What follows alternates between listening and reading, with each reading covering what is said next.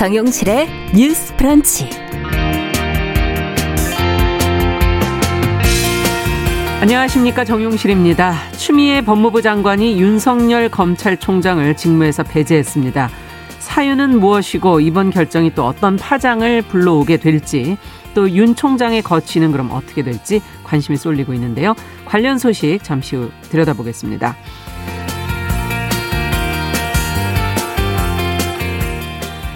네, 직접 겪어보지 않고는 그 깊이를 알기 어려운 출산이라는 현실, 코믹하게 또 사실적으로 그린 드라마가 있다고 하는데요. 어떤 내용들이 공감을 자아냈고 무엇을 돌아보게 만들었는지 이야기를 나눠보도록 하겠습니다. 그리고 알아둬야 될 국제 뉴스도 잠시 후 전해드립니다. 11월 25일 수요일 정용실의 뉴스 브런치 문을 열겠습니다.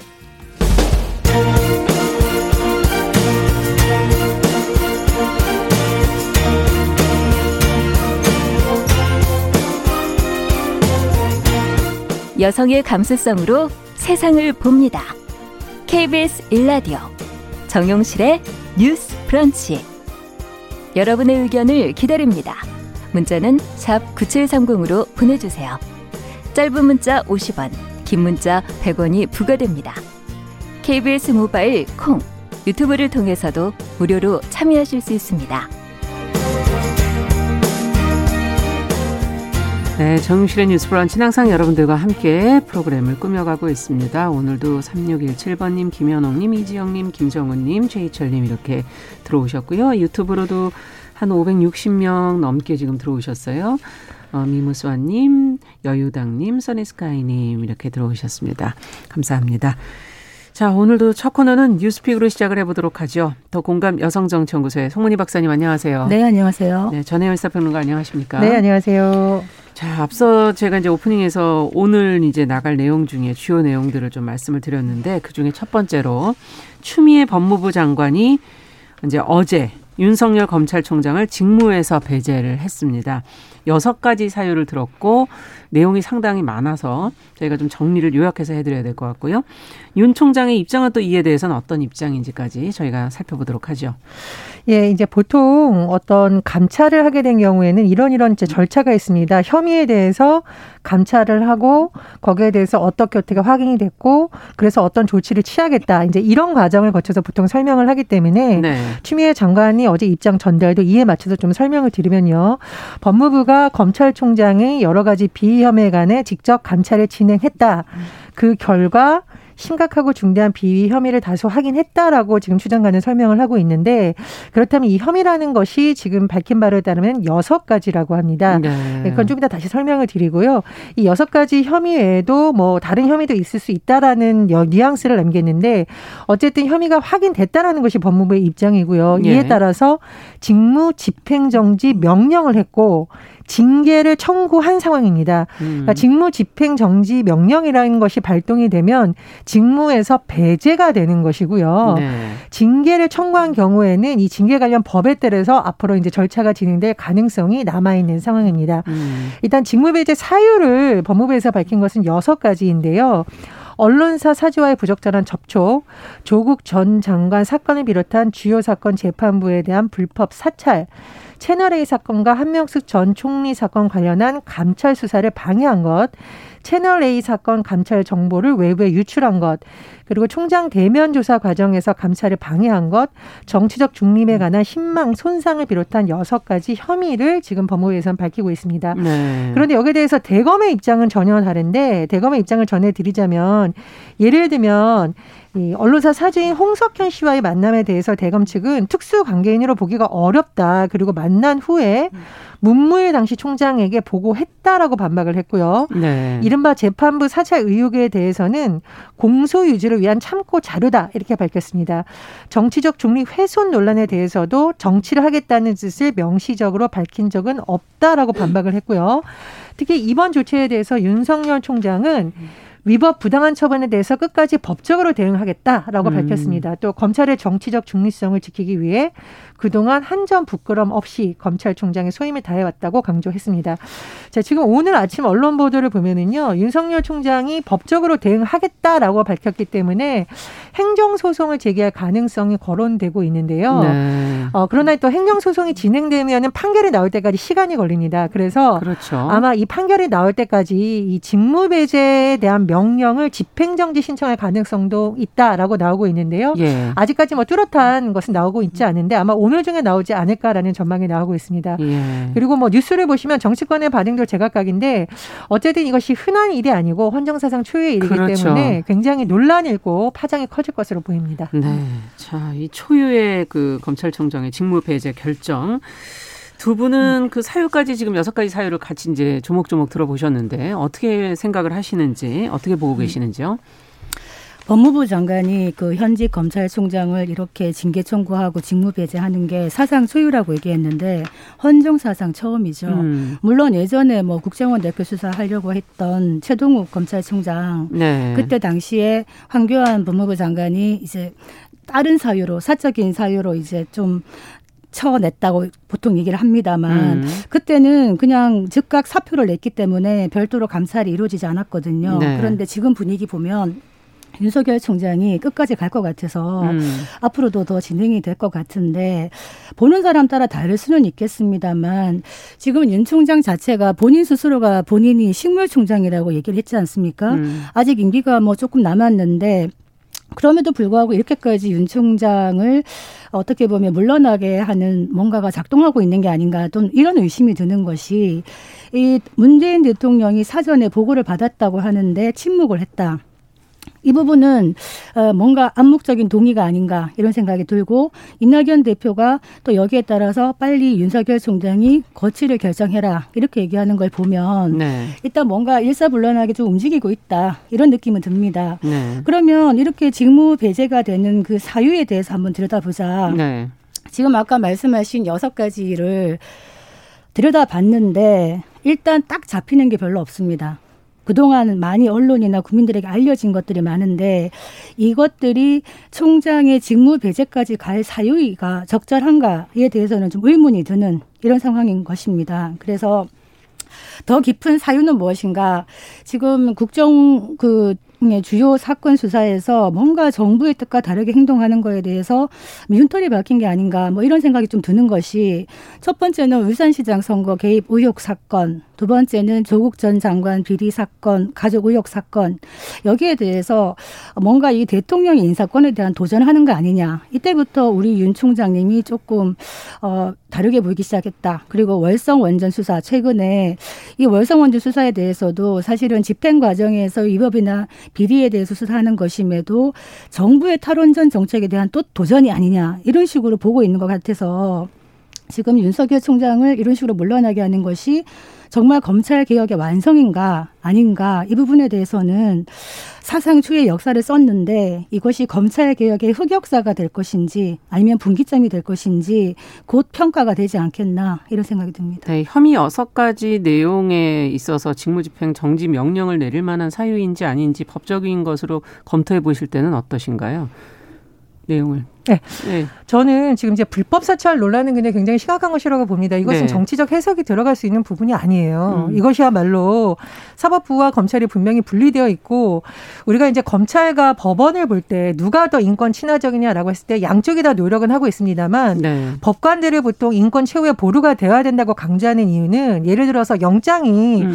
우리가 보기에는 분명히 나와야 되는 것 같은데 법원에서 기각하는 경우가 있어요. 음. 왜냐하면 법원은 기본적으로 꼭 구속을 해야 되냐를 보는 거예요. 이거 꼭 구속을 해야 돼? 도저히 우려가 없다. 맞죠. 그렇죠. 그래서 예. 법원의 어떤 영장 청구 기각이라든가 이런 걸 놓고 검찰과 법원 간의 어떤 분쟁이 일어나거나 음. 입장차가 굉장히 커서 막뭐좀뭐 물밑에서 싸움한다 이런 말 나올 정도예요. 그렇기 음. 때문에 근데 이제 우리가 검찰과 법관들을 자꾸 분리시키는 이유는 검찰은 말 그대로 기소를 해서 구형을 해서 그런 입장인 것이고 법원은 이 수사 과정이 제대로 적법한 것인지 음. 그리고 정말 이 사람에게 어떤 형량을 내릴 만큼의 수사를 통해서 입증이 되는지를 봅니다. 그렇기 네. 때문에 법관들이야말로 정치적 중립이나 외압이라든가 이런 것으로부터 자유로워야 되기 때문에 만약 법관들을 불법 사찰했다는 것이 사실이라면 이것은 여야 정치적인 걸로 따질 부분이 아니다. 그래서 저는 이 부분에 대해서는 굉장히 상세한 게 밝혀져야 된다라고 보고요. 네.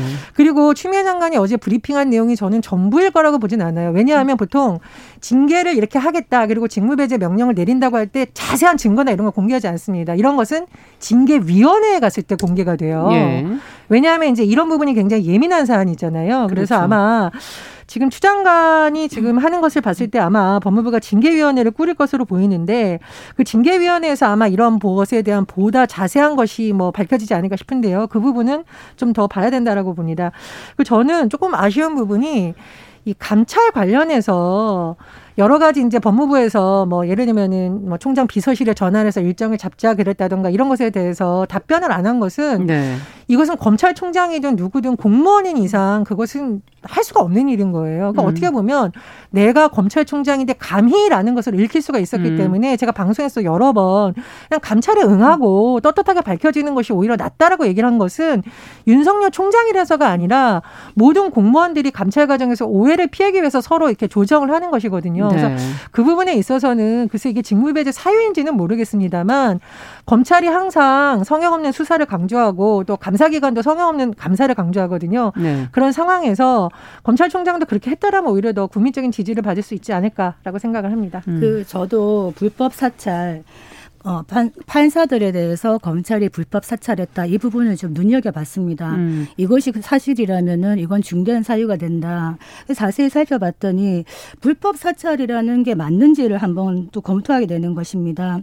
그 울산 사건하고 조국 전 장관 사건에서 어떤 것들을 찾아봤느냐, 뭐 주요적인 이 판사들이 어떤 정치적인 판결을 했는가, 그리고 세평은 어떠한가, 그리고 우리 법 연구에 가입했는가 이런 것들을 조사했다는 건데 이거를 정리한 보고서를 대검찰청의 수사정보정책관실에서 작성해서 보고를 하니까 윤 총장이 이를 반부패 강력부에 전달하도록 지시했다. 이 부분인데 이 부분에 대해서 이 자료들이라는 게 우리가 불법이라고 얘기하면은 불법 사찰 그러면 뭔가 숨어서 몰래 했다 이런 느낌이 있는데 이 자료들 자체가 인터넷이나 법조인 대관 판결 자료 이렇게 오픈된 것들을 정리한 자료라는 것이죠.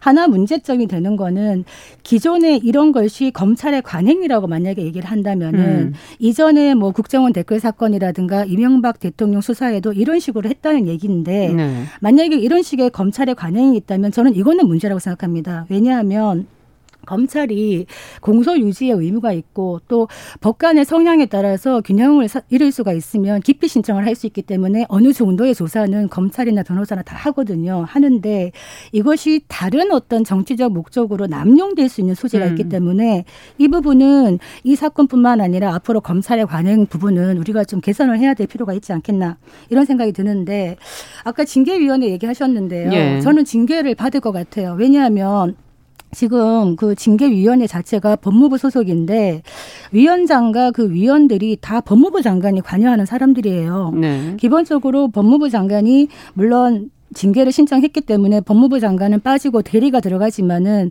지금의 어떤 시스템이라면은 징계가 이루어지지 않겠나 이런 생각이 들고 만약에 징계가 이루어진다면 추미애 장관이 이걸 이유로 해임을 건의할 수도 있는 이런 모양새가 되지 않나 이런 생각이 드는데 아마 어, 법원에서 아까 말했던 뭐 효력정지 가처분 처분이라든가 이런 거에 대해서 어떤 판단을 내릴지를 지켜봐야 되지 않겠나 싶습니다. 네, 두 분 다 불법 사찰에 관한 부분을 좀 중요하게 보시는군요. 징계위원회 말씀하셨는데요. 이거는 추미애 장관이 이렇게 의도해서 추미애 장관이니까 음. 이렇게 꾸미는 게 아니라 원래 징계위원회는 그 기관의 장애위원장을 맡고 이런 식으로 구성이 됩니다. 그렇죠. 그러니까 이거는 음. 추미애 장관 때뿐만 아니라 기존의 법무부를 보더라도 구성이 이렇게 되어 있는 것이기 때문에 그 부분 다시 한번 말씀을 드리고요. 두 번째로 이게 불법 사찰을 했다라는 것인지는 아니든 문제가 되는 것은 지금 우리법 연구에 가입 여부 가족관계, 개인 취미가 도대체 검찰에서 보고서를 작성한 사안인지 저는 모르겠습니다. 예를 들면 검사들이 이런 이런 사건에 이런 판결할 사람인데 혹시 너무 이 사건에 깊이 연루된 관계자와 어떤 관계성이 있으니까 이건 깊이 신청을 해야 된다. 이런 네. 말이 되는데 도대체 우리범 연구에 가입 여부하고 가족관계, 개인 취미가 무슨 근거로 검찰에서 조사해서 보고서를 작성하고 윤 총장이 보고받아야 되는 상황인지 저는 이거는 상당히 문제가 있다. 이게 설사 불법이냐 아니냐를 떠나서도 도덕적으로도 일반 상식적으로도 문제가 있다고 생각을 합니다. 그래서 이런 경우에 있어서는 검찰이 좀 많이 반성이 필요하다고 생각을 하고요. 그리고 모르겠습니다. 왜냐하면 정치권에 있어서 굉장히 이게 아마 공방이 벌어질 것 같은데 전 이제 윤석열 총장이 예전부터 계속 얘기를 한 바 정치적으로 오해를 부를 수 있는 언행을 좀 삼가했으면 좋겠다는 이유가 네. 지금 검찰 내부가 내가 보니 제가 보기에는 아마 이제 또 내부에서 다니고 온갖 감론 을박이 일어날 것 같아요. 네. 그래서 사실 검찰총장은 이런 일이 일어나지 않도록 오히려 다독이고 음. 이렇게 해야 되는 일인데 이런 언행이 오히려 이런 것을 부추긴 것은 아닌지 좀 굉장히 안타까운 상황이라고 봅니다. 그 직무 배제 사유 중에 얘기한 것 중에 저는 좀 와닿지 않는 것이 어 대권 주자로 지금 이제 윤석열 총장이 오르내리고 있는 건 맞습니다. 근데 그런 거를 가지고 검찰총장으로 위험과 신망을 손상했다. 이런 얘기를 하는 것이 과연 합당한 직무배제 사유인가에 대해서는 의문이 있고요. 아까 그 징계위원회 구조 자체가 추미애 장관이 만든 건 아니고 기존의 구조죠. 네. 근데 이 구조 자체가 어떻게 짜졌느냐. 장관이 위원장이고 그다음에 법무부 차관 그리고 법무부 장관이 지명하는 검사 두 명, 법무부 장관이 위촉하는 한 명. 이렇다면은 제가 봤을 때는 이런 구성이라면 징계가 이루어지지 않겠나라고 예측을 하는 것이고요. 그래서 사법부에서 아까 말했듯이 인권 친화적인 사법부에서 어떤 판단을 내리는가를 지켜봐야 된다는 것입니다. 네. 또 하나 말씀을 드려야 되는 거는 이 말씀을 누가 했을까요? 우리 윤 총장님이라고 얘기를 하면서 권력형 비리에 대해서 권력에 휘둘리지 않고 권력의 눈치도 보지 않고 사람에 충성하지 않는 자세로 국민들의 희망을 받았는데 앞으로도 그런 자세를 계속해서 끝까지 지켜달라. 왜냐? 살아있는 권력에 대해서도 똑같은 자세가 돼야 된다고 생각하기 때문이다. 이 말씀은 이 작년에 윤 총장을 임명하면서 문재인 대통령이 하신 말입니다. 저는 문재인 대통령이 이 말을 했을 때도 진심이었다고 믿고 싶습니다. 그렇기 때문에 지금 이 사태에 이르러서 문재인 대통령, 임명권자의 문재인 대통령이 어떤 반응이라도 내놓아야 되지 않겠나 이런 생각이 드는 겁니다. 지금 검찰총장과 검찰에 관한 규정은 법무부에서 하게 되어 있습니다. 그래서 저는 이것이야말로 무슨 일만 있으면 대통령이 답해라. 이것도 참 이상한 구조다. 만약 대통령이 나서도 그런다면 아니 감족 감 검찰 기구인 법무부가 있는데 왜 대통령이 나서냐 이런 반론이 일어날 수도 있습니다. 그래서 아마 정치적으로 자꾸 대통령이 그러는 것 같은데 일단은 법무부 장관이 현재로서는 감독 기구를 맡고 있는 장입니다. 그래서 봐야 된다고 생각을 하고요. 앞으로 법원에서 뭐 어떤 판단을 내길지 만약에 소송까지 간다면 그 부분은 네. 좀 지켜봐야 된다고 생각을 하고요. 또 하나는 설사 문재인 대통령이 그렇게 발언을 했고 여권에서 당시 윤 총장에게 기대를 했다라고 하더라도 지금은 달라질 수 있는 것이죠. 이제까지 검찰총장으로서의 직무 수행에 대한 평가는 임명을 했을 때와 달라지는 것이에요. 만약에 그렇다면 모든 장관들은 계속 대통령이 임기 끝까지 가야 되나요? 그렇지 않습니다.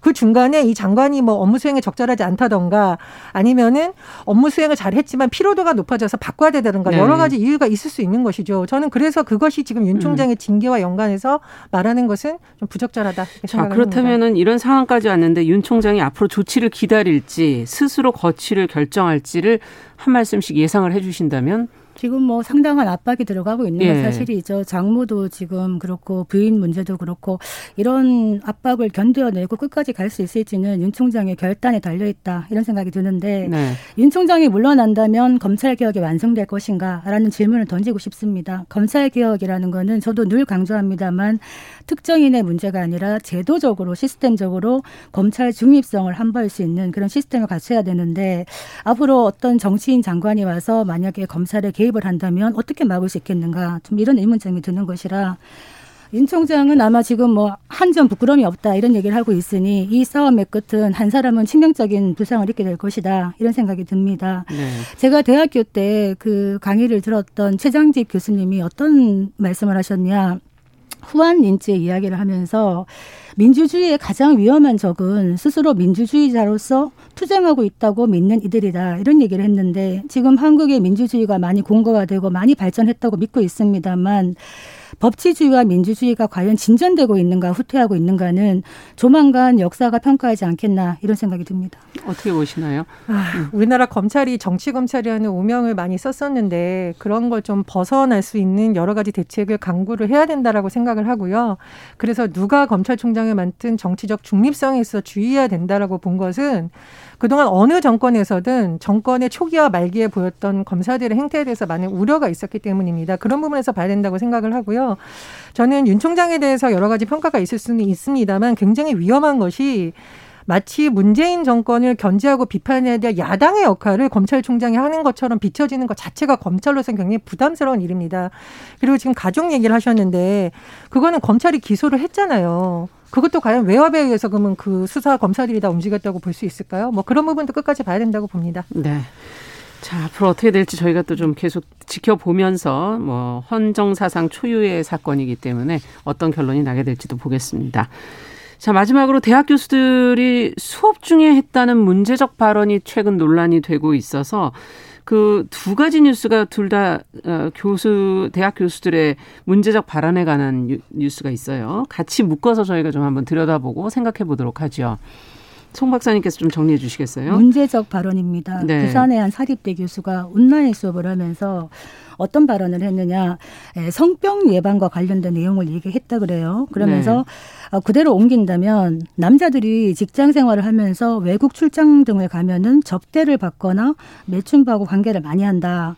성적인 욕구를 발산하기 위해서 그럴 때 반드시 콘돔을 사용해야 된다. 성병 예방을 위해서 이런 얘기를 하면서 여학생들 수업 듣는 여학생들한테 어떤 이야기를 하냐면 이제 성인이 되었으니까 결혼해서 남편이 해외 출장 간다고 하면 반드시 콘돔 을 챙겨주는 습관을 가져라. 음. 그런 지혜를 갖고 살 수 있는 아내가 되어야 된다. 여러분들이 살아가는 삶의 지혜를 가르쳐 주는 것이다. 이렇게 얘기를 했습니다. 네. 여기에 대해서 문제를 제기하니까 A 교수가 어떻게 얘기했냐면 뭐 단순히 전공 지식 전달하는 게 아니라 인생을 살아가면서 도움이 되는 얘기를 하기 위해서 이야기를 했다. 어. 이렇게 얘기를 하면서 실제로 남성들이 동남아시아에 가서 성매매 많이 하고 있는데 네. 매독균이나 임질균 이런 설명하는 과정에서 성병 예방하는 방법 을 얘기하면서 예를 든 것이다. 이렇게 얘기를 하고 있습니다. 네. 또 하나의 부적절한 사례는 지금 모 교대 여, 어, 교수인데 여기는 또 여자 교수였습니다. 네. 예, 이제 수업을 하면서 어떤 얘기를 했냐면 남학생을 상대로 질문을 합니다. 어떤 질문을 하느냐? 여자랑 무엇을 하고 싶니? 여자를 보면 키스하고 싶지? 막 만지고 싶지? 이런 이야기를 남학생을 지정해서 질문을 한 겁니다. 이 질문을 받은 남학생이 어떤 입장을 표했냐면 아, 수강생 모두가 지켜보는 공개적인 자리에서 그렇죠. 이런 질문을 받아서 당황을 했다. 예. 그리고 이 남학생은 성적 수치심을 느꼈다는 거죠. 예. 그래서 대답을 피했는데 이 교수가 여러 차례 반복적으로 대답하기를 강요했다. 음. 이런 식으로 지금 문제 제기가 되고 있는 상황인데 네. 이 학교는 지금 조사가 진행 중이다. 이렇게 얘기를 하고 있는 상황입니다. 네. 자, 지금 두 교수 모두 다 뭐 본인은 그런 의도 아니었다고 해명을 했다고 하는데 교육적 목적이다. 근데 이런 표현을 막 해도 되는 건가요? 좀 일단 이 표현을 한 것 자체에 대해서 두 분은 어떻게 생각하세요? 방송 시작 전에 음. 정말 이런 일이 일어나나요라고 대화를 네. 하는데 왜냐하면 이제 대학이라는 곳이 그리고 대학 교수님들이 보통 굉장히 저명하신 분들이고 공부도 많이 하신 분들이고 인품도 훌륭하다라는 예. 사회적 통념이 있는데 대학가에서 이런 일을 할 때마다 우리가 이제 깜짝깜짝 놀라죠. 그리고 사실 앞에 말씀드렸던 성매매와 관련된 내용은 여학생들도 굉장히 반발했지만 어, 이 부분에 들은 남성들도 굉장히 반발을 아, 그렇죠. 많이 했다고 해요. 왜냐하면 예. 모든 남성들이 이렇게 행동하는 건 아닙니다. 음. 아닌데 마치 대다수 남성들이 해외 출장 가면 뭐 성매매를 하거나 부적절한 행위를 하는 것처럼 이렇게 일반화하는 것도 사실 문제가 있는 것이고요. 음. 두 번째로 이런 통념이 있었는데 이렇게 하면 안 된다라고 했다면 교육적 목적이겠죠. 음. 근데 이렇게 하는데 여성들이 거기에 피임 기구를 어떻게 해줘야 된다. 이거는 이걸 정당화하는 거잖아요. 그렇죠. 이것이 당연하다는 것처럼 네. 말하기 때문에 굉장히 문제가 있다고 봅니다. 그래서 저는 이런 일이 일어났 났을 때 좀 해당 대학에서 빨리 대응을 해야 된다라고 보고요. 이런 일이 대부분 이제 커지는 경우 보면 대학 측에서 이거 좀 숨기려고 하다가 넘어간다던가 그리고 그 다음에 처벌을 제대로 안 한다든가 그렇죠. 그 다음에 말씀하셨던 사례도 보니까 아마 그 대학의 학생들이 양성평등센터나 뭐 이런 데 문제 제기를 했다라는 얘기가 나오고 있어요. 예. 뭐 정확히 센터에 했는지 아니면은 뭐 전화를 하거나 민원을 제기했는지 음. 모르겠는데 이 초기 단계부터 사실 빨리 대응을 해 주는 것이 뭐 굉장히 깔끔한 일 처리가 되는데 이게 커지다 보면 일파만파 뭐 개인 개인정보 유출 뭐 등등의 또 이런 음. 일이 이제 발생을 합니다. 그래서 대학 측에서 일단 좀 책임 있는 조치를 할 필요가 있다 이렇게 생각을 음. 합니다. 그 참 부적절한 것이 성적인 욕구를 발산하기 위해서라고 얘기를 했다는데 남성들이 성적인 욕구를 못 참고 발산하는 동물이 아닙니다. 그렇기 음. 때문에 이거를 이런 식으로 남성은 성적인 욕구를 발산하는 게 너무나 당연한 듯이 얘기하는 것 자체가 시대착오적이다. 네. 성적인 욕구는 남성 여성 할 것 없이 다 있습니다. 음. 어떻게 자제를 하느냐 음. 이런 부분인 것이고 성매매나 성 접대 같은 거를 좀 기정사실로 너무 자연스러운 그렇죠. 걸로 받아들인 것 이걸 과연 우리가 어떻게 받아들일 수가 있을 것인가. 그래서 이 부분은 좀 성인지 감수성에 대한 기본적인 교육을 다시 받아야 되는 부분이 아닌가 싶고요. 아까 그 남학생에게 또 그런 질문한 것, 음. 그조차 매우 부적절합니다. 모든 남성들이 여자를 보면 뭐 어떤 생각이 들고 음. 안고 싶고 이렇게 얘기하는 것 자체가 그 남학생이 얼마나 많이 놀랬을까. 그렇죠. 수치심을 느꼈을 네, 성적 수치심을 느꼈죠. 그래서 음. 성인지 감수성은 여성 남성 할 것 없이 다 교육을 받아야 된다. 이 두 분 교수님도 성에 대한 왜곡된 의식을 갖고 계셔서 교육 교육이 좀 필요하지 않을까 그런 생각이 들기도 하네요. 자 오늘 얘기는 여기까지 듣겠습니다. 뉴스픽 전혜연 평론가 더공감 여성정치연구소 송문희 박사 두 분 수고하셨습니다. 감사합니다. 감사합니다. 자 정용실의 뉴스 브런치 듣고 계신 지금 시각 10시 31분이고요. 라디오 정보센터 뉴스 듣고 오겠습니다. 어제 국내 코로나19 신규 확진자가 하루 새 382명 늘어 이틀째 300명대입니다. 국내 발생 확진자는 사우나와 교회, 유흥주점 등과 관련한 집단 감염이 잇따른 수도권에 집중돼 서울 139명, 경기 77명, 인천 39명입니다. 정세균 국무총리가 민주노총에 예정된 총파업 집회 계획을 즉시 철회하라고 다시 요청했습니다. 민주당 이낙연 대표가 법무부가 밝힌 윤 총장의 혐의는 충격적이라며 국회에서 국정조사를 추진하는 방향을 당에서 검토해달라고 지시했습니다. 국민의힘이 윤석열 검찰총장에 대한 징계 청구와 직무배제 조치를 논의하자며 국회 법제사법위원회 전체 회의 소집을 요구했습니다. 추미애 법무장관과 윤석열 검찰총장에 대한 출석 요구도 안건에 포함됐습니다. 기업 심리가 두 달 연속 개선돼 코로나19 확산 이전 수준을 넘어섰습니다. 다만 최근 다시 거세진 코로나19 확산 추세는 반영되지 않은 조사 결과여서 개선 흐름이 이어질지는 불투명합니다. 미국 뉴욕 증시의 다우존스 30 산업 평균 지수가 사상 처음으로 장중 3만 고지를 넘어섰습니다. 외신들은 트럼프 미국 대통령이 전날 조 바이든 대통령 당선인에 대한 정권 인수 협조를 지시하면서 정치적 불확실성이 해소됐고 코로나19 백신에 대한 기대감 등이 증시에 긍정적인 영향을 준 것으로 보도했습니다. 조 바이든 미국 대통령 당선인이 미국은 동맹과 함께할 때 최강이라며 아시아 태평양 지역에서 동맹을 강화하겠다고 밝혔습니다. 지금까지 라디오 정보센터 조진주였습니다.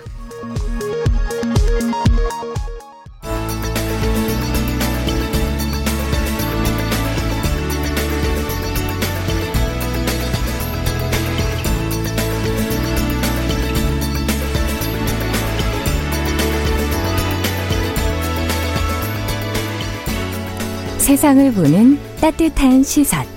KBS 일라디오 정용실의 뉴스 브런치. 매일 아침 10시 5분 여러분과 함께합니다. 네, 정용실의 뉴스 브런치 듣고 계신 지금 시각 10시 33분입니다. 자, 오늘은 수요일입니다. 국제 뉴스 정리해 보죠. 조윤주 외신캐스터 자리해 주셨습니다. 어서 오십시오. 네, 안녕하세요. 어, 드디어 이제 조 바이든 미국 대통령 당선인이 이제 인선에 들어간 것 같아요. 네, 맞습니다. 어, 트럼프 대통령도 이제 약간의 협력을 하고 있는 거 아닌가 하는 그런 생각도 네. 들기도 하고 외교안보팀 인선 내용이 지금 공개가 됐는데 네. 동맹국들과의 관계를 강화하겠다는 입장을 밝혔다고 해요. 우리 입장에서 중요한 내용이라 좀 검토해 네. 보도록 하죠. 맞습니다. 어, 24일 날 델라웨어주 웰, 어, 윌밍턴에서 조 바이든 다, 대통령 당선인이 네. 외교 안보팀 어떻게 구성했는지 직접 공개했는데요. 그러면서 자신의 외교 안보팀 소개하면서 미국이 돌아왔다는 사실을 보여주는 것이다. America is back 이거를 음. 얘기를 했습니다. 그러니까 그 전에 미국은 우리가 잠깐 어디 갔다 왔나 보죠? I'll be back. 터미네이터처럼 네. 어, 우리가 생각했던 미국이 아니었다라는 거죠. 바이든 예. 얘기는. 그래서 음. 그렇게 얘기를 하면서 미국은 이제 앞으로 동맹국들과 함께 할 것이고 음. 그렇게 할 때 미국이 최강이 될 것이다. 이렇게 설명했습니다. 음. 그러면서 어, 협력을 한다고 해서 미국이 뒤로 물러나는 것은 절대 아니고 음. 어, 모든 사안에 대해서 미국이 주도할 준비가 돼 있고 그리고 동맹을 절대 거부하지 않겠다라고 음. 말했습니다. 음. 그리고 미국이 동맹과 협력할 때 최강의 팀이 된다는 것이 나의 핵심 신념이고 이걸 우리의 외교 안보팀이 구현해 줄 것이다. 이렇게 음. 말했습니다. 아, 지금 가장 주목을 받는 사람은 국무장관 누가 됐냐는 건데요. 국무장관 네. 네. 뭐 앤토니 블링컨 그 국무부 부 장관을 지냈던 사람이 이제 아. 오바마 행정부 때 부장관 했던 사람인데요. 네. 이 사람이 국무장관으로 지명이 됐고요. 아시아 태평양 지역에서 동맹을 강화하는 데 앞장서겠다라고 음. 말했습니다. 그러면서 이제 바이든 당선이 말한 것이 IS와 싸우는 데 있어서 굉장히 중요한 역할을 했던 사람이고 아시아 태평양 지역에서 미국의 동맹과 위치를 강화했던 사람이고 네. 또 국제 난민 위기를 잘 풀어나갔었던 사람이다 라면서 지켜 세웠고요. 음. 내가 가장 신뢰하고 믿는 참모 중에 한 명이다. 알려진 가까운 관계군요. 최측근이라고 합니다. 아. 그러면서 전 세계 대부분 문제를 혼자서 해결할 수는 없다라고 얘기를 하고 있고요. 그러면서 미국의 외교 외교를 통해서 이제 미국이 문제를 음. 해결할 것이고 다른 나라와 협력하고 파트너십을 좀더 음. 강화하겠다고 밝혔습니다. 1월 아, 20일이 바이든 행정부 출범하게 되는데요. 상원 인준 절차를 거쳐서 블링컨 지명자가 장관에 취임할 것으로 보입니다. 그렇군요. 네. 지금 오바마 정권 때에 네, 이제 맞아요. 활동을 했던 음. 그런 어 분들이 이제 많이 지금 나오고 있는데 네. 이 어 일할 인사들 중에 또 민주당 정부에서 그 활동했던 존 케리 전 미 국무장관 네, 맞아요. 다들 기억을 하실 거예요. 네네. 네. 재닛 옐런 전 연방준비제도 의장 이런 분들이 지금 포함이 돼 있다는 얘기가 지금 뉴스에서 네, 많이 나오고 있어요. 맞습니다. 옐런 전 의장은 이제 재무장관으로 지명이 됐는데요. 만약에 재무장관이 된다면은 미국 역사상 그러네요. 첫 번째 여성 재무장관이 탄생합니다. 첫 번째 여성. 예. 예. 아, 근데 또 첫 번째 기록이 하나 더 있는데요. 연준 의장도 여성이 한 것은 옐런 의장이 처음입니다. 아, 그렇군요. 두 개의 여성 처음 타이틀을 아. 갖게 됐는데요. 어, 일단 뭐 사실 연준 의장은 보통 연임을 많이 하는데 예. 트럼프 행정부가 들어서면서 옐런 의장이 소위 말해서 잘렸습니다. 그렇죠. 업적이 뭐 괜찮았는데 어쨌든 지금 제롬 파월 현 의장으로 어, 자리가 바뀌었는데 예. 이제 공화당 측에서도 옐런 전 의장에 대해서 평가가 굉장히 후하다고 합니다. 음. 그렇기 때문에 옐런 의장이 이제 연준 의장으로 들어오게 되면은 코로나 19 때문에 미국 경제 사실 타격을 많이 받았거든요. 예. 그래서 미국 경제를 회복시킬 적임자라는 부분에 있어서는 공화당 상원 의원들도 어. 어. 굉장히 좋게 평가를 하고 있다고 합니다. 네, 어떤 점이 그럴까요? 음, 일단 좀 음. 어, 정치적으로 성향을 음. 두드러지게 나타내지 않는다는 또 좋은 점이고요. 그리고 네. 이제 뭐 비둘기파라고 해서 온건파 성향이기 온건파. 때문에 좀 안전한 선택이었다는 평가를 받고 있습니다. 음. 그리고 기후변화 대응 총책을 맡은 존 케리 대통령 기후특사 지명자가 이제 발표가 됐는데요. 트럼프 행정부가 들어서면서 파리 기후변화 협약 미국이 탈퇴했습니다. 네네. 그런데 이제 다시 가입하게 될 것 같고요. 거기에서도 음. 역시 미국의 리더십을 발휘하면서 글로벌 협력을 강조하는데 케리 특사가 역할을 할 것으로 보입니다. 네. 그리고 제이크 설리반 백악관 국가안보보좌관 지명자는 핵무기부터 테러까지 직면한 여러 가지 위협에 대해서 경계를 늦추지 않을 것이고 어, 미국 안팎의 여러 가지 위기에 대해서 잘 어, 대응을 해나가겠다라고 밝혔습니다. 음. 그리고 이제 이번 그 내각 그 인선을 봤더니 여성도 들어 이제 포함이 돼 있었고 예, 예. 흑인도 또 포함이 되면서 다양성을 잘 반영했다라는 음. 평가를 받고 있는데요. 유엔 주재 미국 대사에 흑인 여성인 토마스 그린필드가 음. 지명이 됐습니다. 네. 사실 뭐 이렇게 생각하면 좀 그렇습니다만 뭐 여성이고 흑인이고 그런 사람들이 음. 내각에 들어가는 거에서 이제 더 이상 뉴스가 안 됐으면 좋겠지만 그렇죠. 어쨌든 지금 우리가 사는 세상은 음. 여전히 여성이 뭐가 되거나 아니면 뭐 흑인이 어디 굉장히 높은 자리에 올라가게 네. 되는 뉴스가 되고 있습니다. 뭐 기후 변화, 빈곤 그리고 여러 가지 전염병의 대유행 이런 여러 가지 도전 과제 얘기를 하면서 미국이 앞장서지 않으면 풀 수 없는 것이다라고 말하면서도 아. 그렇지만 다자주의 그리고 외교에 근거를 해서 이런 음. 문제를 해결하겠습니다라고 말했습니다. 그리고 또 하나 주목받은 것이요. 미국의 정보기관을 총괄하는 국가정보국이라는 곳이 있는데요. 예. 여기에 국장의 여성인 에블리 헤인스가 지명이 됐습니다. 음. 굉장히 소신 발언했습니다. 권력의 진실을 말하는 것을 피하지 않을 것이다. 이렇게 음. 말하면서 혹시라도 자신이 책임을 다하는 과정에서 불편한 말을 하더라도 지금 바이든 행정부가 그걸 잘 받아들였으면 좋겠다. 그러니까 음. 자신을 뽑아준 행정부이긴 하지만 자신은 쓴소리는 하겠다. 네, 신념에 따라서 말을 하겠다라고 얘기를 했습니다. 네. 한편 정치 전문 매체 더 힐은요 이번 인선에 대해서 이 바이든 당선인이 트럼프 대통령이 그동안에 미국 우선주의를 했었는데 여기로부터 벗어나는 것을 얘기를 한 것이고 음. 국제사회 파트너들과 함께 협력하는 그런 미국의 모습을 보여줄 것 같다라고 평가했습니다. 그렇군요. 그리고 AP통신에서도 바이든 대통령 역시 이제 당선 역시 미국이 돌아왔다. 음. America is back 이걸 이제 강조했거든요. 그러면서 이걸 통해서 트럼프 시대를 음. 밀어내고 있다라고 평가했습니다. 네, 지금 이제 인선이 계속되기 때문에 네. 저희가 이제 교체되는 내용들에 있어서 아, 앞으로는 이제 잘렸다는 표현 좀안 쓰는 걸로 하도록 하겠습니다. 네, 자리에서 물러나셨습니다. 네. 네. 자, 다음 뉴스는 트럼프 대통령 얘기를 좀 안 할 수가 없어요. 미국 역사상 불명예 대통령 타이틀을 세 개나 네. 어떻게 뭐가 이렇게 많나요? 네, 그 산수 어떤 거, 어떤 수학할 때 보면 음. 교집합 이렇게 배우잖아요. 다이어그램 그래가지고 이렇게 겹치는 네. 부분인데 세 개가 겹친다고 합니다. 어떤 첫 번째 겁니까? 탄핵당한 대통령, 전국 투표에서 지고서도 대통령 선거인단에서 아. 이기면서 대, 통령이 된 사람, 그리고 단임 대통령으로 끝난 사람. 그래서 아. 세 개가 겹치면서 트리플 크라운을 기록했다고 미국의 ABC 뉴스가 보도했습니다. 이거 원래 크라운 이런 건 좋은데 쓰는. 네, 근데 좋지 않은 의미에서 네. 이렇게 된 건데요. 어, 미국 역사상 단임에 그친 대통령이 그렇게 많지는 않다고 합니다. 아. 1796년에 초대 미국 대통령인 조지 워싱턴이 연임했는데 그때는 이제 국민들이 종신직을 요구하면서 이제 뭐 문제가 있었는데 어쨌든 이제 그때 한 번 있었고요. 예. 뭐 반면에 또 삼선까지 노린 대통령도 있었는데요. 루즈벨트 대통령이 실제로 삼선에 성공하긴 했었다고 아, 해요. 맞아요, 맞아요. 인기가 굉장히 좋았었는데 그렇죠. 삼선까지 하고 나니까 음. 전반적인 여론이 세 번은 좀 너무 과다. 그래서 음. 이제 이제 연임까지만 할 수 있도록 법이 바뀌었고요. 음. 어, 그리고 특히 이제 그 단임 대통령 머문 경우가 단 네 명밖에 없는데 거기에 트럼프 대통령이 포함이 됐습니다. 보통 그러면은 하, 재선을 하는군요. 네, 그렇죠. 오바마 네. 대통령도 재선에 성공했었고, 그렇죠, 그렇죠. 조지 부시 대통령도 연임에 아. 성공했었고, 그리고 하원에서 탄핵된 대통령도 많지 않습니다. 가장 먼저 떠오른 사람, 저는 개인적으로 음. 빌 클린턴, 아 그렇죠, 르윈스키 사건 때문에 네. 그랬었고요. 그리고 앤드류 존스 대통령 이렇게 있었는데요. 음. 트럼프 대통령이 세 번째가 됐습니다. 근데 아. 닉슨 대통령은 하원 탄핵 표결 어떻게 됐었죠? 예, 스스로 물러났었고요. 아. 존슨 대통령과 클린턴 대통령은 상원 탄핵 심판에서 무죄 판결 받았고요. 음. 트럼프 대통령도 미국 상원에서 탄핵 표결이 있었는데 그때 이제 무죄 표결 무죄. 받으면서 아. 이제 뭐 어쨌든 뭐 위험이 되긴 했는데요.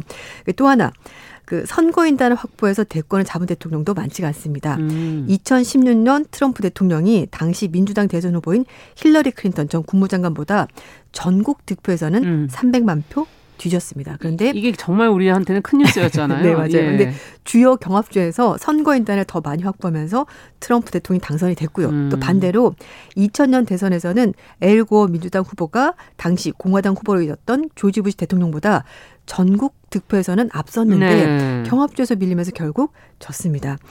어, 그래서 이렇게 이제 ABC 뉴스에서는요, 트럼프 대통령이 있던 어쨌든 지금은 단임 대통령 끝나게 되는데, 어, 다음 대선 때 아마 도전할 가능성이 있지 않겠는가. 또 나온다고요? 네, 그런 어, 얘기도 있다고 합니다. 예, 네. 알겠습니다. 재밌네요. 자, 코로나 백신 관련 소식 간단하게 좀 살펴볼게요. 화이자, 모더나, 아스트라제네카 네. 여기서 지금 개발한 백신이 임상 3상에서 효능이 뛰어나다 지금 그렇게 보도가 나오고 있고 음.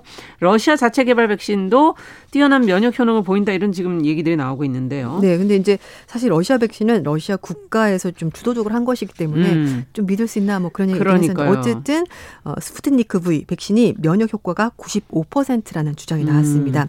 어, 가말레아 국립전염병 미생물학센터의 스푸트니크 V 백신 개발하고 지원하고 있는 국부펀드, 러시아 직접투자 펀드가 네. 보도문 통해서 임상시험 자료 2차 중간 분석 어, 결과를 봤더니 95%의 면역 효과가 있다라고 밝혔습니다. 네. 어, 두 차례 접종을 마친 만 9천 명 음. 가운데 39명의 감염자가 이제 나왔는데요. 음, 이제 퍼센트를 봤더니 95% 정도 나온다고 얘기를 하고 있고요.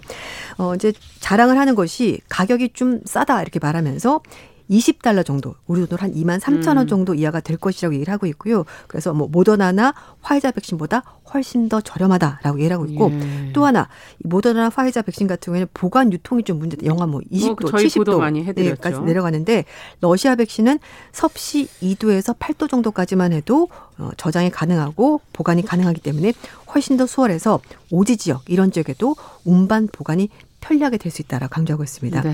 어, 지금까지 50개국에서 12억 회분 이상의 음. 분량의 주문이 들어와 있다라고 얘기를 하고 있고요. 뭐 인도, 브라질, 중국 등에서 제약사들이 생산하게 될 거다라고 러시아 측에 설명했습니다. 네, 좀 더 확실한 내용들이 좀 더 나왔으면 좋겠어요. 네. 네. 오늘 뉴스 여기까지 듣겠습니다. 국제 뉴스 조윤주 외신캐스터와 함께했습니다. 감사합니다. 네, 감사합니다.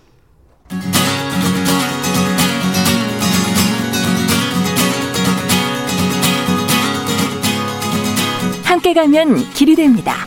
여러분과 함께하는 정용실의 뉴스 브런치. 월요일부터 금요일까지 방송됩니다.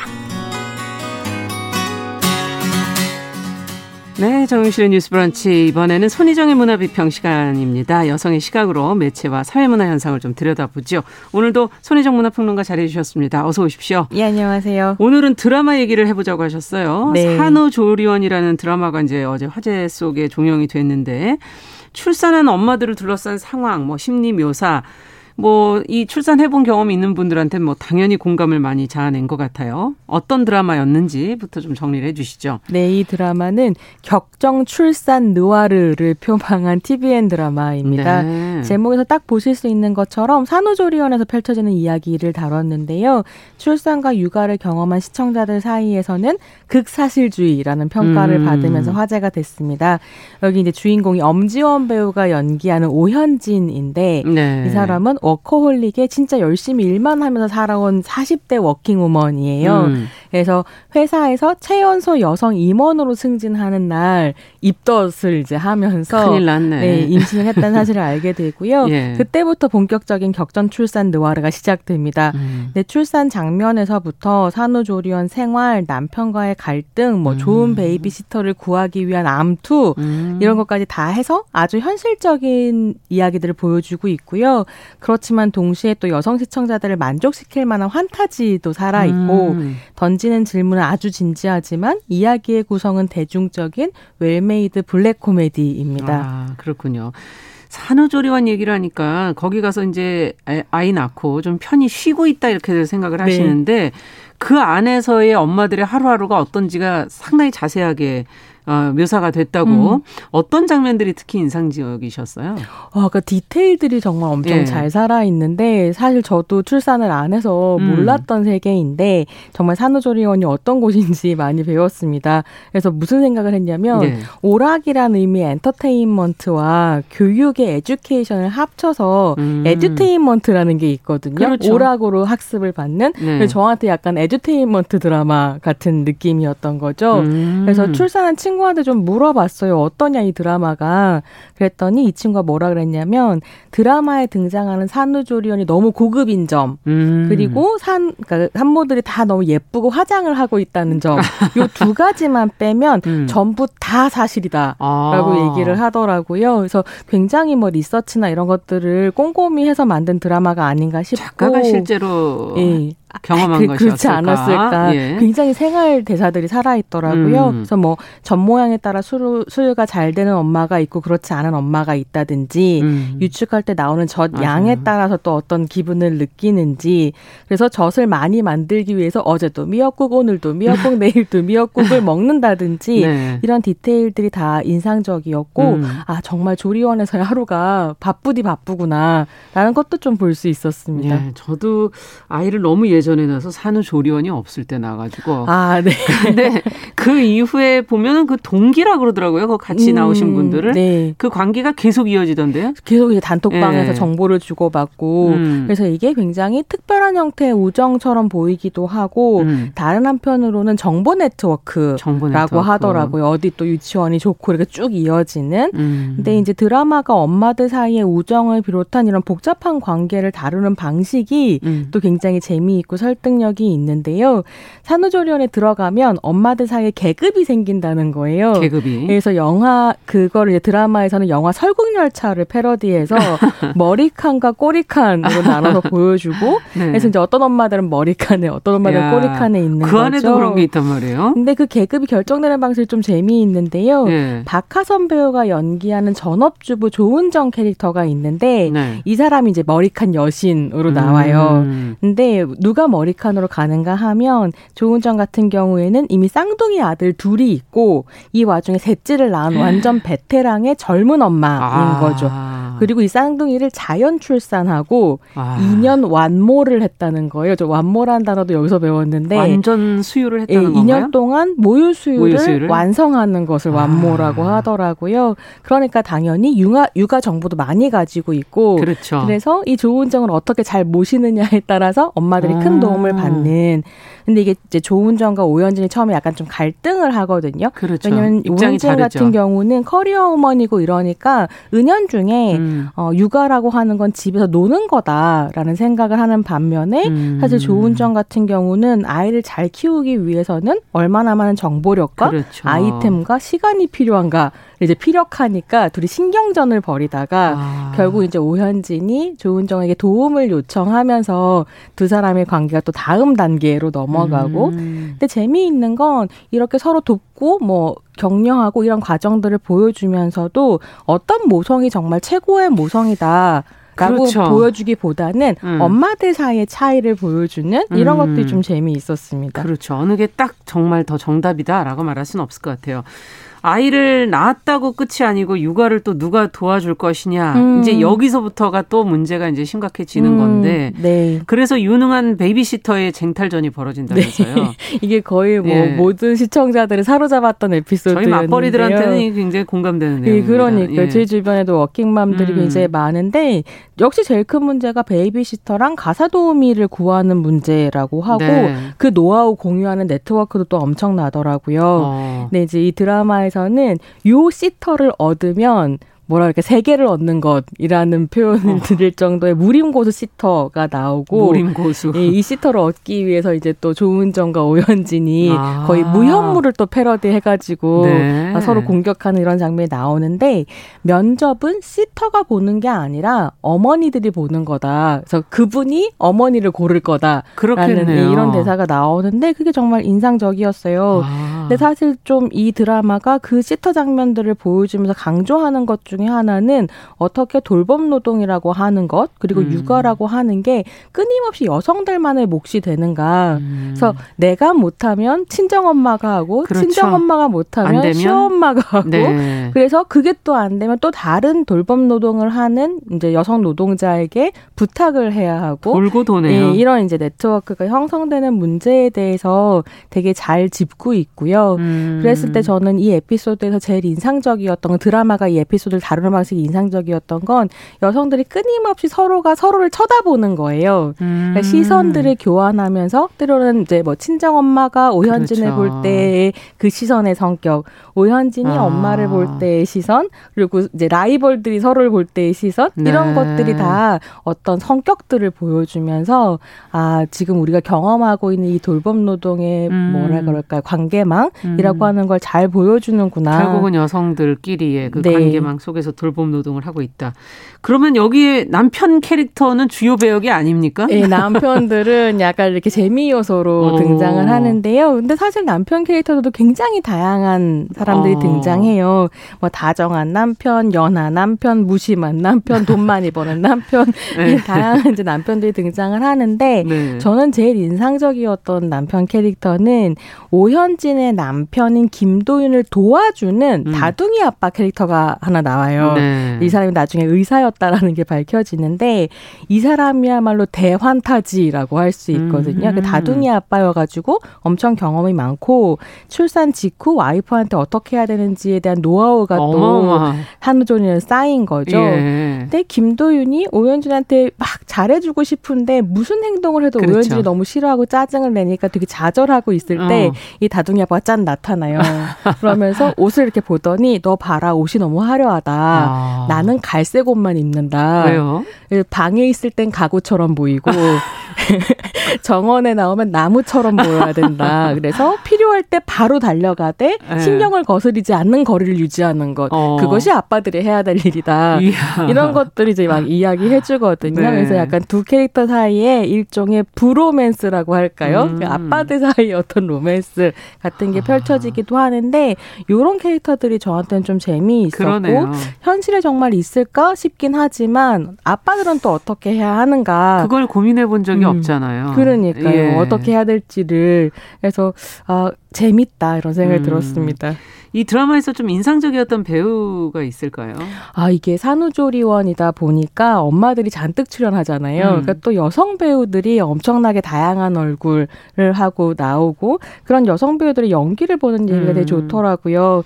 근데 제가 워낙에 엄지원 씨 팬인데 아. 요번 드라마에서는 엄지원 씨도 너무 잘하지만 그 조은정 역할의 박하선 배우의 재발견이었어요. 아. 이게 이제 완벽한 어머니이자 와이프 현모양처의 모습을 연기하는 있는데 네. 너무 온화하고 평온하고 우아한 중산층 여성의 얼굴 뒤에 음. 엄청 비규범적인 썩소가 숨어 있거든요. 아, 그래서 자기가 그렇죠. 원하는 것을 쟁취하기 위해서 음. 어떤 표정들을 짓고 이런 연기력이 굉장히 뛰어나서 평가를 많이 받았고 음. 호평을 많이 받았고 저한테 또 재미있었던 뭐 배우가 최수민 배우라고 최수민 배우. 이분이 차태현 씨 어머니 라고 음. 하시더라고요. 원래는 베테랑 성우신데 그렇군요. 이 역, 요번에 산후조리원에서는 간호사 역할을 맡으셨어요. 아. 근데 너무 무섭고 재밌고 좋은 게 아기를 안고 이제 나와서 엄마한테 네. 주잖아요. 근데 이 엄마가 아기를 뭔가 잘못 대하거나 이러면 아기 목소리로 엄마 나한테 왜 이러는 거예요? 아, 저는 흉내도 못 내겠는데 이런 연기를 하면서 여러 가지 목소리로 엄마들 아. 압박하기도 하고 위로하기도 하고 칭찬하기도 재밌네요. 하고 예. 그래서 저 저는 아, 최수민 배우가 정말로 좋았습니다. 음. 자, 그럼 정리를 한번 해보죠. 음, 네. 뭐 사실은 여자는 그냥 자궁을 가지고 태어나기 때문에 그냥 음. 여자는 당연히 엄마라는 이야기 너무 많죠. 음. 근데 보통 아버지는 남자들은 그렇게 아버지가 되어간다라고 하는 어떤 훈련의 과정들을 보여주는 이야기들이 많았어요. 네. 산후조리원 같은 경우에는 그렇게 어머니가 되어간다라는 시간을 그렇군요. 좀 보여주면서 모성 신화에 도전하고 다른 어머니됨을 보여준다는 점이 인상적이었습니다. 좋았다. 네, 손희정의 문화비평 오늘 얘기는 여기까지 듣겠습니다. 감사합니다. 어, 정용실의 뉴스 브런치 수요일 순서도 같이 인사드리도록 하겠습니다. 저는 내일 뵙겠습니다. 안녕히 계십시오.